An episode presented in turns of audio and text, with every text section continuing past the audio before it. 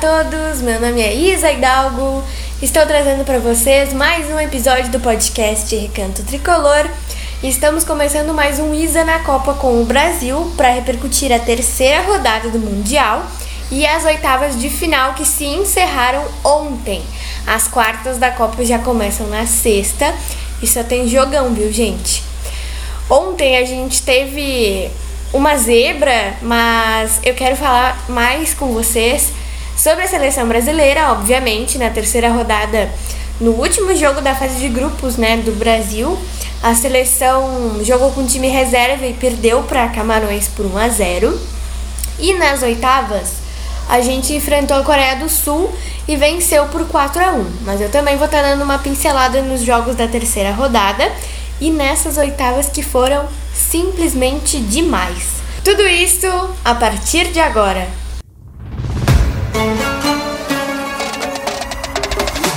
Vamos juntos. Eu, você, todos nós. Rumo ao Hexa. Brasil!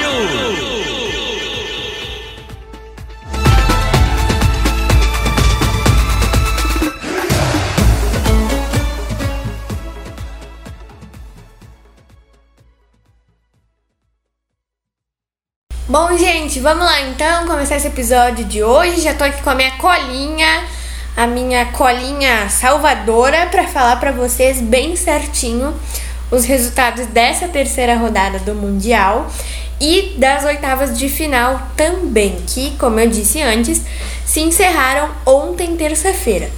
Vamos começar então com os resultados da terceira rodada do Mundial, que também pode se dizer foi a última rodada da fase de grupos da Copa. Na terça-feira, dia 29 de novembro, a gente teve as definições do grupo A e do grupo B. Então, Holanda venceu o Catar por 2 a 0 e o Senegal, a seleção do Senegal venceu o Equador por 2 a 1. Holanda e Senegal se classificaram para as oitavas. No grupo B, a gente teve Irã 0, 1 Estados Unidos e Inglaterra 3, 0 País de Gales. Inglaterra e Estados Unidos classificados para as oitavas. Na quarta-feira, dia 30, a gente teve as definições do grupo C e do grupo D. Começando pelo grupo D, gente. A Tunísia venceu a França por 1 a 0. A França estava com o time reserva também. E a Austrália venceu a Dinamarca também por 1 a 0. França e Austrália passaram para as oitavas.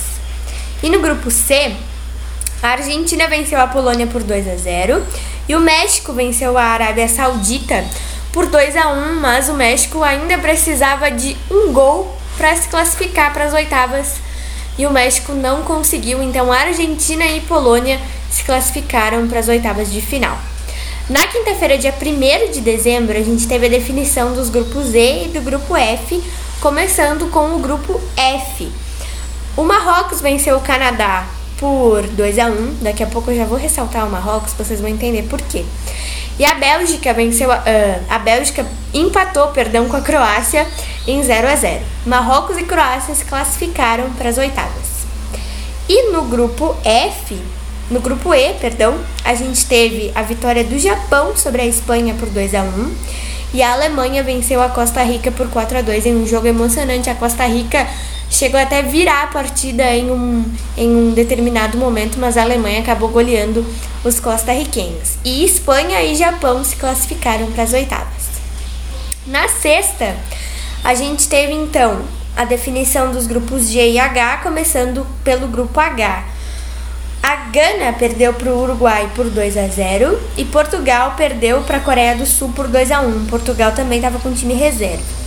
O Uruguai precisava de um gol para se classificar para as oitavas e não conseguiu também. Então, Portugal e Coreia do Sul se classificaram. E no grupo G, grupo do Brasil, a gente teve além da vitória de Camarões sobre a seleção brasileira, que também estava com time reserva, coincidentemente todas as grandes seleções que pouparam nessa, nessa terceira rodada perderam, né? A Suíça venceu a Sérvia por 3 a 2 e se classificou junto com o Brasil para as oitavas de final. Falando um pouquinho então dessa atuação da seleção brasileira contra Camarões, foi uma atuação bem ruim, né? Eu acho que eu tava com uma expectativa assim não muito alta para esse jogo, até porque a seleção estaria como time reserva. E a gente acabou perdendo dois jogadores nesse jogo, acabou perdendo para a Copa do Mundo inteira, gente. São eles o Alex Telles, que sofreu uma lesão bem séria no joelho, vai até precisar de cirurgia e já deve estar uh, em Sevilha. E o Gabriel Jesus também teve uma lesão no joelho, já está em Londres se tratando, infelizmente. Esses dois jogadores estão fora do restante da Copa do Mundo. Vamos falar então, gente, das oitavas de final que começaram já no sábado, dia 3 de dezembro, com dois jogos muito bons. A Holanda venceu os Estados Unidos por 3 a 1 e a Argentina venceu a Austrália por 2 a 1. No domingo a gente teve França 3, 1 Polônia e Inglaterra 3, 0 Senegal. Na segunda a gente teve Japão 1, 1 Croácia e a Croácia se classificou nas penalidades máximas, vencendo o Japão. Ontem, uh, na segunda-feira, perdão, a gente ainda teve também o Brasil, né? Vencendo a Coreia do Sul por 4 a 0 e a Croácia venceu o Japão por 3 a 1 nos pênaltis, tá, gente? Só pra, só pra deixar bem, bem informado, né? Ontem, gente, ontem pra mim eu acho que a gente teve um dos melhores jogos dessa Copa do Mundo. Marrocos 0 0 Espanha. Mas vocês não estão entendendo o tamanho da façanha que o Marrocos fez. O Marrocos venceu a Espanha por 3 a 0 na disputa de penalidades máximas.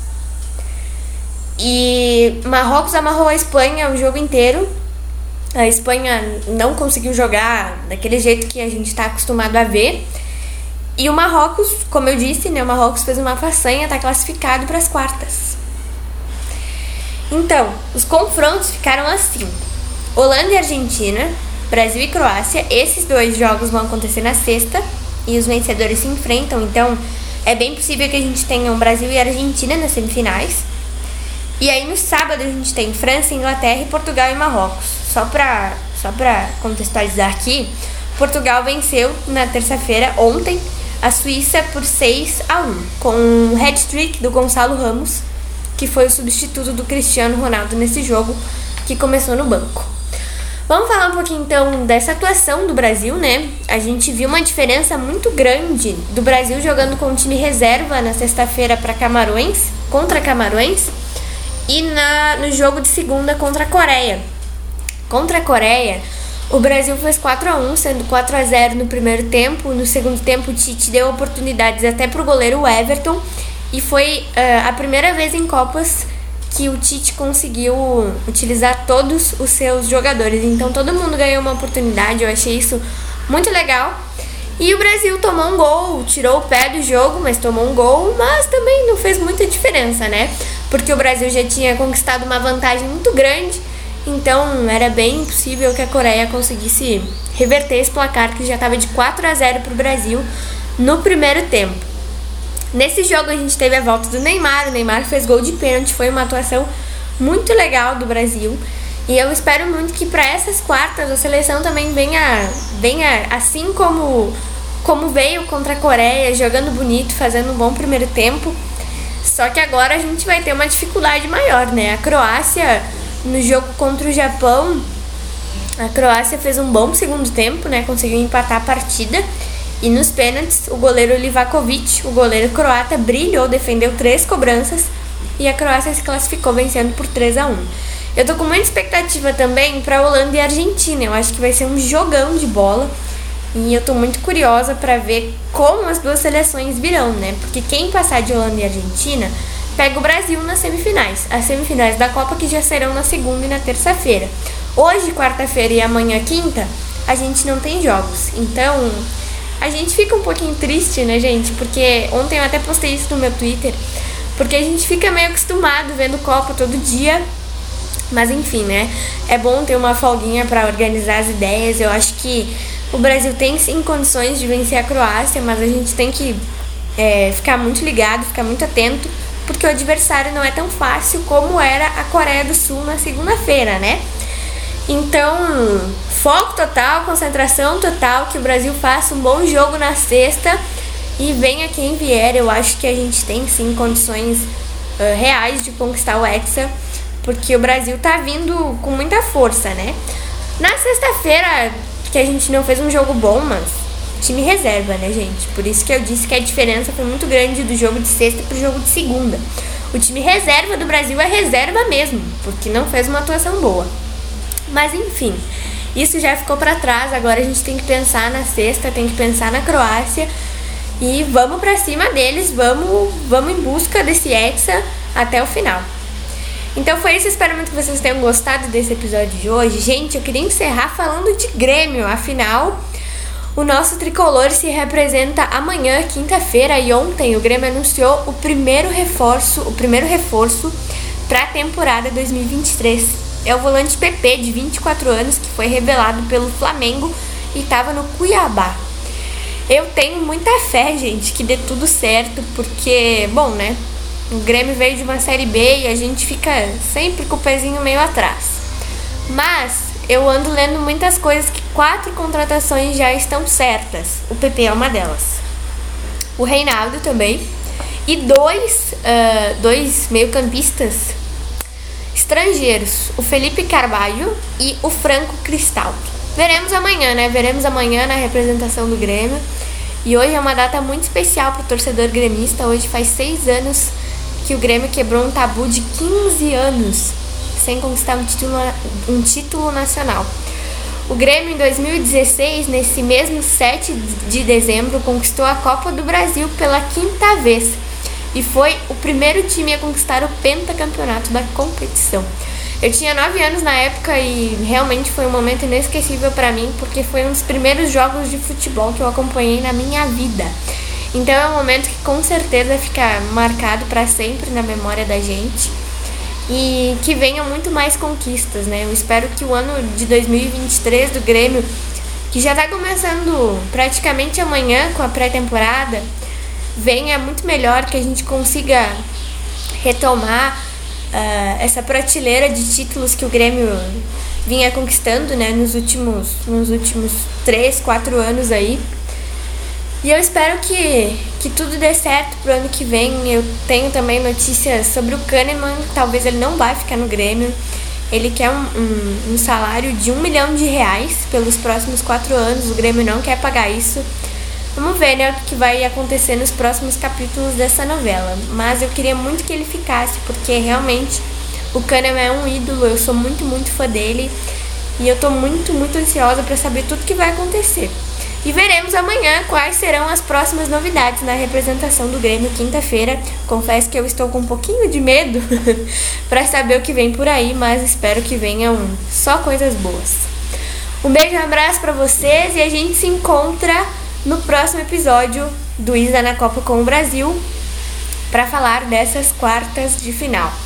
Um beijo, gente. Até o próximo episódio.